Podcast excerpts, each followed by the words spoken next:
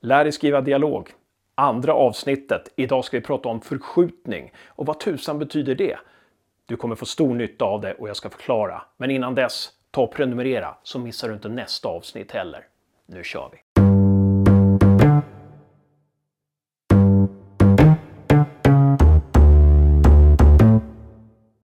Som jag sagt förut, för att skriva dialog så behöver du vara intresserad av människor, förstå människor, vilja lyssna på människor. Och har du lyssnat mycket på människor och på dig själv kanske, så vet du att i en dialog så sitter vi människor med väldigt mycket som vi vill säga, men kanske inte vågar.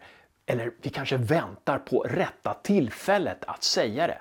För det är ju så med oss människor att vi är uppfyllda av massa saker. Vi är uppfyllda av våra intressen. Vi kanske precis har ett nytt intresse som vi vill få ut och vi vill berätta för alla om det här. Men vi vet inte hur vi vågar. Vi kanske bara letar efter rätta tillfället att liksom stoppa in det. Och det här beror ju på vilket sällskap vi är.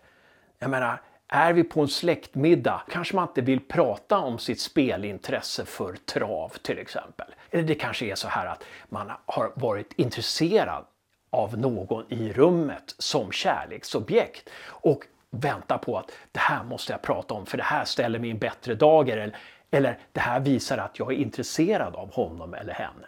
Det finns ett intressant exempel från Lars Rens drama Natten i dagens mor där Ricky, som är 15 år, har samlat massa duvor och haft dem i en bur. Och mamman irriterar sig på det där Eh, och det här fyller Ricky med en massa agg. Och helt plötsligt bara säger han i ett annat sammanhang, när de pratar om något helt annat, så säger han Ja men vadå, skiten försvinner när det regnar. När jag såg den här pjäsen första gången tänkte jag, vad fara pratar han om?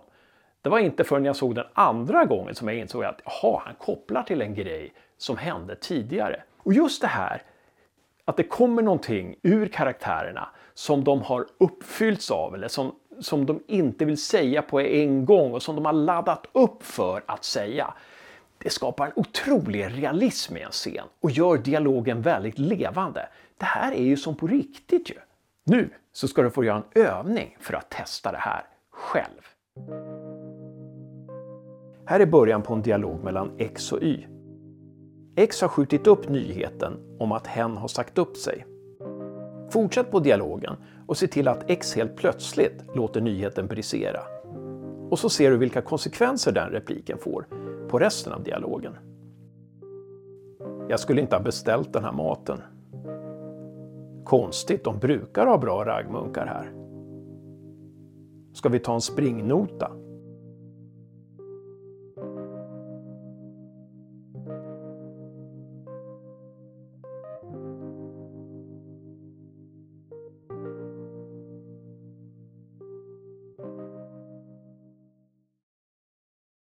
Som ni förstår så kan en människa då förskjuta någonting till ett senare tillfälle och det kan handla om stora saker, det kan handla om små saker.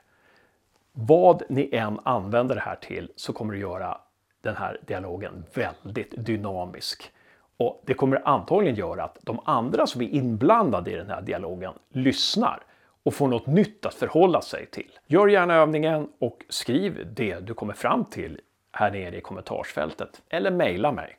Mejladressen står också här nere. Då återstår bara en sak att göra. Att säga lycka till med romanen.